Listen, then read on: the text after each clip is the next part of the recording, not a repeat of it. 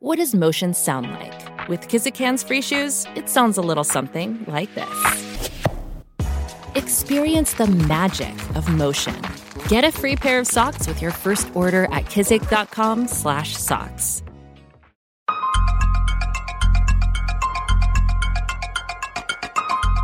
Hello, everyone. I'm Zach Wolf, a senior writer at CNN, and this is the Daily DC Impeachment Watch. And oh my goodness, what a 24 hours. Not only are we in the final act of a months long impeachment saga, not only are we anticipating the president's State of the Union address tonight, but we are also processing an absolutely stunning night in Iowa. We were expecting a clear narrative to emerge about the winners and losers of the Democratic caucuses. Instead, we have doubt and confusion and an embarrassing night for America's electoral process. I have the perfect guest to discuss all this. That's Julie Pace, the Washington bureau chief of the Associated Press and a CNN political analyst. Julie, thanks for coming to the podcast. Anytime. Happy to be here. Uh, so I don't know at what point you were sitting there last night and started to think, what the heck?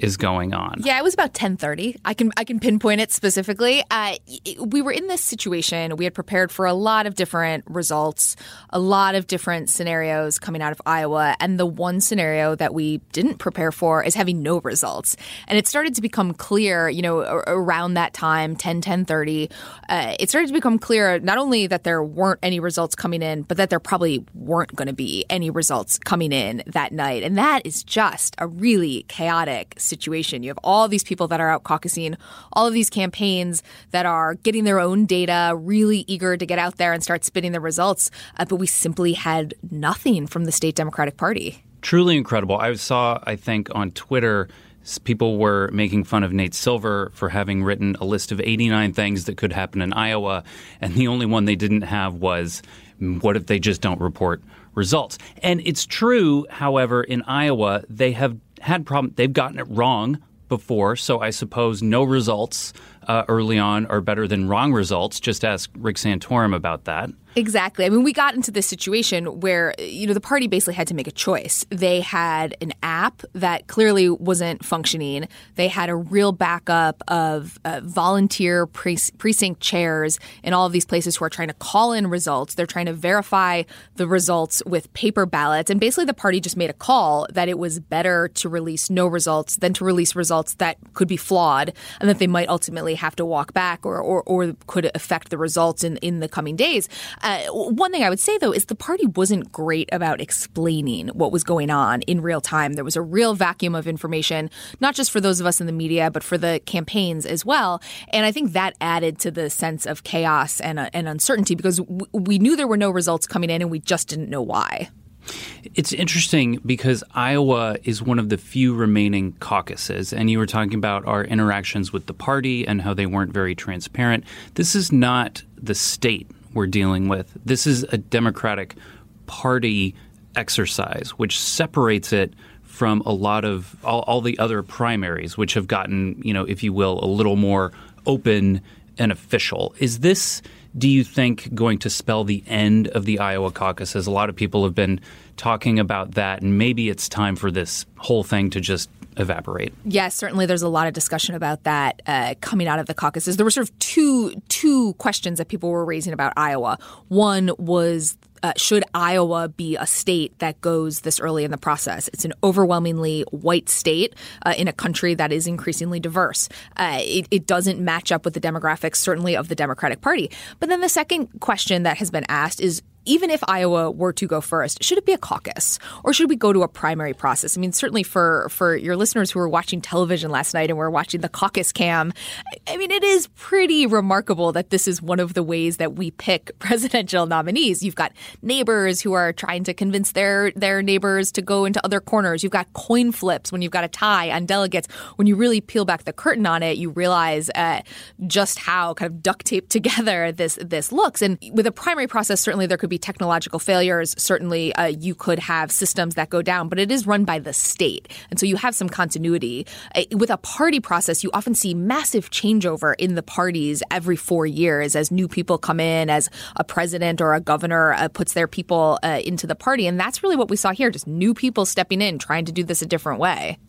You know, it's it's also interesting that this comes at maybe the worst possible time for our uh, you know, faith in U.S. institutions. And you saw it last night. The president's campaign manager uh, essentially suggesting, borrowing a line from 2016, that this was rigged. Um, you have, you know, somebody like Bernie Sanders who wanted to use this as a big, uh, you know, to, to, vaunt himself sort of into the front runner status. Uh, extremely frustrated, um, probably about, about, what's going on here. Um, is this kind of thing going to chip away at the way Americans view democracy at a time when it's already kind of in question? I think that's a really big concern coming out of this. You know, we are in an environment right now where there is a lot of distrust of institutions broadly. And certainly after the 2016 election, you know, to be clear, there was no evidence of any hacking of the actual vote totals in 2016. But we know that there was Russian interference in the election that perhaps changed the way that people ultimately voted. So we were already in a situation where you were going to have big questions about the integrity of the electoral process in 2020. And now the very first contest has this kind of technological failure. Again, these are very different situations, but it all kind of ends up in the same place, which is people looking at this system and wondering if it works anymore. And uh, what struck me last night when they finally did say something, the state party, they were sure in the first sentence, they said, oh, we just want you to know we weren't hacked which immediately everybody started thinking, "Oh my gosh, we, you know, were, were, were, they hacked?" It's, it's, almost like they leaned too far into the denial and then helped create this conspiracy. Yeah, it kind of raised questions about how they knew that so quickly, um, and I do think it is going to be incumbent on them to explain that. They're they're starting to put out a little bit more information about what happened here. They're blaming a coding error in this in this app, um, but they were they were really eager to to make clear that they did not believe that there had been any kind of intrusion intrusion into the process as this was simply a piece of technology that didn't work. But we know how conspiracy theories spread. They they spread rapidly, and uh, you know no matter what happens with the with the results of Iowa should we eventually get full complete results there are going to be a lot of people who who just simply look at those those numbers and say you know what? I I, I just don't believe them. We have this situation where there is so much doubt about this pivotal contest that is supposed to shape the 2020 race. Yeah it's incredible. I mean this this uh, Democratic primary um, has just been so uncertain and and voters have been so anxious and and really just just eager to know who is going to be their standard bearer going going up against Trump. And this was the first time uh, candidates have spent millions of dollars, tens of millions of dollars, months of their time on the ground in Iowa. And we might end up in a situation where even if we do get a clear result, there's just going to be a shadow over it. And you really do get the sense, you know, the candidates, as much as they are still fighting about what the party is going to put out in Iowa, as much as they are still trying to spin those results, they are also looking forward. They are they are moving on to New Hampshire. They are hoping that there's a cleaner, uh, more decisive outcome out of New Hampshire, and they can just lean on that to to get that momentum that they would normally look to get of Iowa. Let me lay out the what I think is emerging as the conventional wisdom, and then you can hopefully poke some holes in it. Um, first, that maybe this is a lifeline for Biden because he was going to underperform in Iowa, and now he can go to, to New Hampshire and, and you know get a get a fresh start. That this is maybe bad for Pete Buttigieg, who was potentially going to do very well in Iowa, and this is all conjecture because we don't know. Mm-hmm. Um, and even when they do release results, as you said, we're, we're not completely sure what they will say.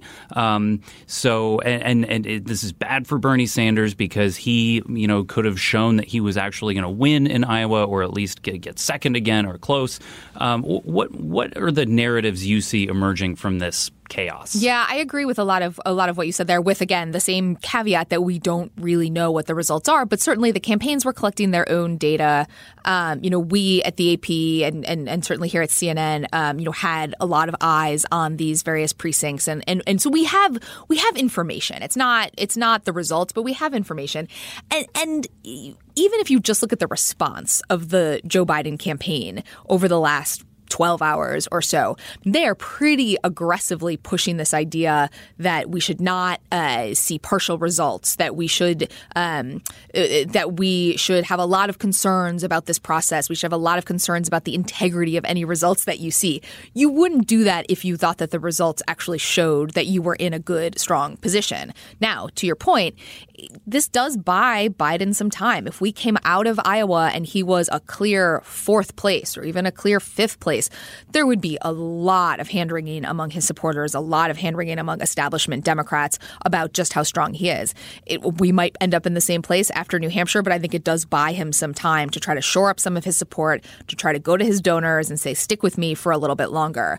Uh, but then, you know, to the to the question of what happens to these other candidates who looked like they might have done pretty well you know, Buttigieg came out and clearly uh, had a speech written for a, a, victory in Iowa. He wanted the victory. He waited too long to give it, though. He, he, he did. He he gave this speech. It was about it was after midnight Eastern time, uh, just before midnight in in Iowa, and he really it was it was a very Barack Obama 2008 speech. You know, no one thought we could do this. The coalition we put together is unprecedented. We emerge here victorious. It was a little off uh, message because there were no results. Um, and I don't think you get the same bounce out of a speech like that if you can't actually point to results showing that you're the winner. He's going to hope out of New Hampshire that he can have a similar moment. And I think the, the the Bernie question is really interesting. And then I want to get to the two women who are still in the race. You know, the Bernie question is interesting because leading up to the caucus, his team was just projecting enormous confidence. They were talking about winning Iowa. They were talking, uh, you know, privately to reporters about just how uh, significant their victory was going to be. Uh, you know, based on the the information that we have right now, even if he does come out of this as the winner, it doesn't look like it was as overwhelming as it might have been. I have questions about what the storylines about the two women are going to be Elizabeth Warren and Amy Klobuchar. It appears as though Warren had a pretty good night, and it appears as though Klobuchar may have beat expectations. Do either of them get any real benefit, though, if, if we're essentially discounting those results? Right. Yeah, and it is all about expectations. It's a small state. It's it's mostly white. All the reasons you said. You can. Bill Clinton will tell you go from fourth place in Iowa, or was it third? I think it was fourth, and uh, you know then scream back to, to to win the nomination. So it is doable. It just doesn't happen very very often. One person who um, is gloating about all of this is Donald Trump. He was tweeting about it. He gives his State of the Union address this evening. Um, you know, a normal president might not mention it um, the other side in, in, total chaos. But what do you think Donald Trump will do?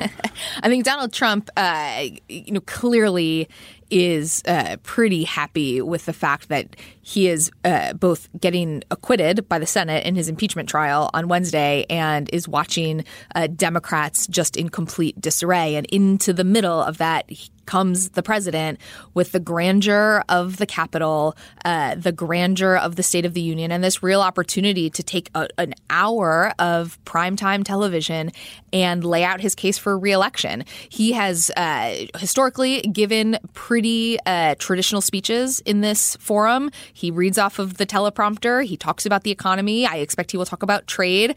I think, you know, my big question is how much freelancing there is. He's going to have Nancy Pelosi sitting right over his shoulder. She led the impeachment inquiry against him. Adam Schiff sitting out in the audience, the lead House manager. How much does uh, just how much do those dynamics um, kind of get into his head and, and and pull him off course from that teleprompter speech? Yeah, and it's it, will also be interesting, I think, because if, if there was nothing really that could wipe impeachment out of the news the way this could. So, you know, we talked about Biden maybe getting a lifeline lives to fight another day. Donald Trump is the real winner. Absolutely. With, with all of this chaos. And, you know, the, this poll, you know, Gallup showed him sort of inching up to some of his highest approval rate, if not the highest approval rating he's seen of his presidency. Is this sort of a pivot point for Trump's presidency. It absolutely could be. I mean, we could look back at this week as a really pivotal week for his for his presidency if he's able to uh, maintain this this dynamic here. You know, we know that in Trump's Washington, uh, storylines change really quickly, but you know, if he can kind of harness uh, you know this moment where he does have uh, you know a couple of things really moving in his favor uh, on the Democratic side and a strong economy, you're looking at an incumbent president who is going to be difficult to beat seat in November, regardless of who Democrats ultimately put up to face him.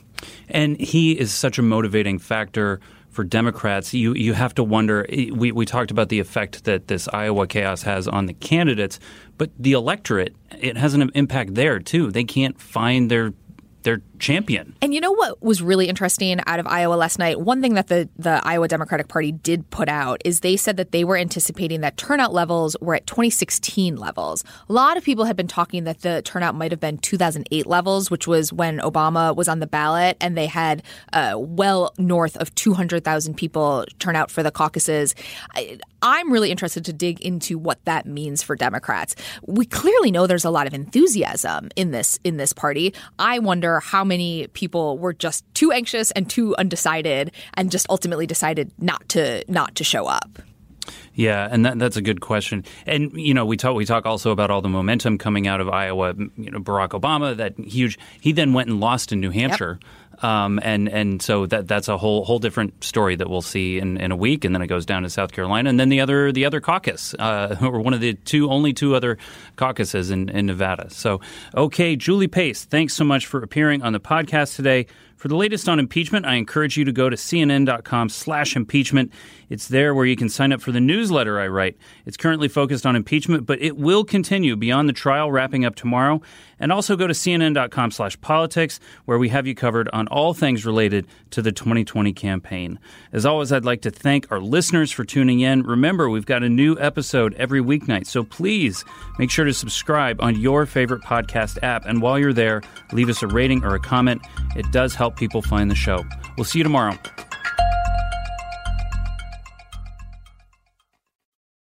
Quality sleep is essential, and that's why the Sleep Number Smart Bed is designed for your ever evolving sleep needs. So you can choose what's right for you whenever you like. Need a bed that's firmer or softer on either side? Helps you sleep at a comfortable temperature, quiets their snores. Sleep Number does that. Sleep better together. JD Power ranks Sleep Number number 1 in customer satisfaction with mattresses purchased in-store. And now, save 50% on Sleep Number limited edition smart beds for a limited time. For JD Power 2023 award information, visit jdpower.com/awards. Only at Sleep Number stores or sleepnumber.com.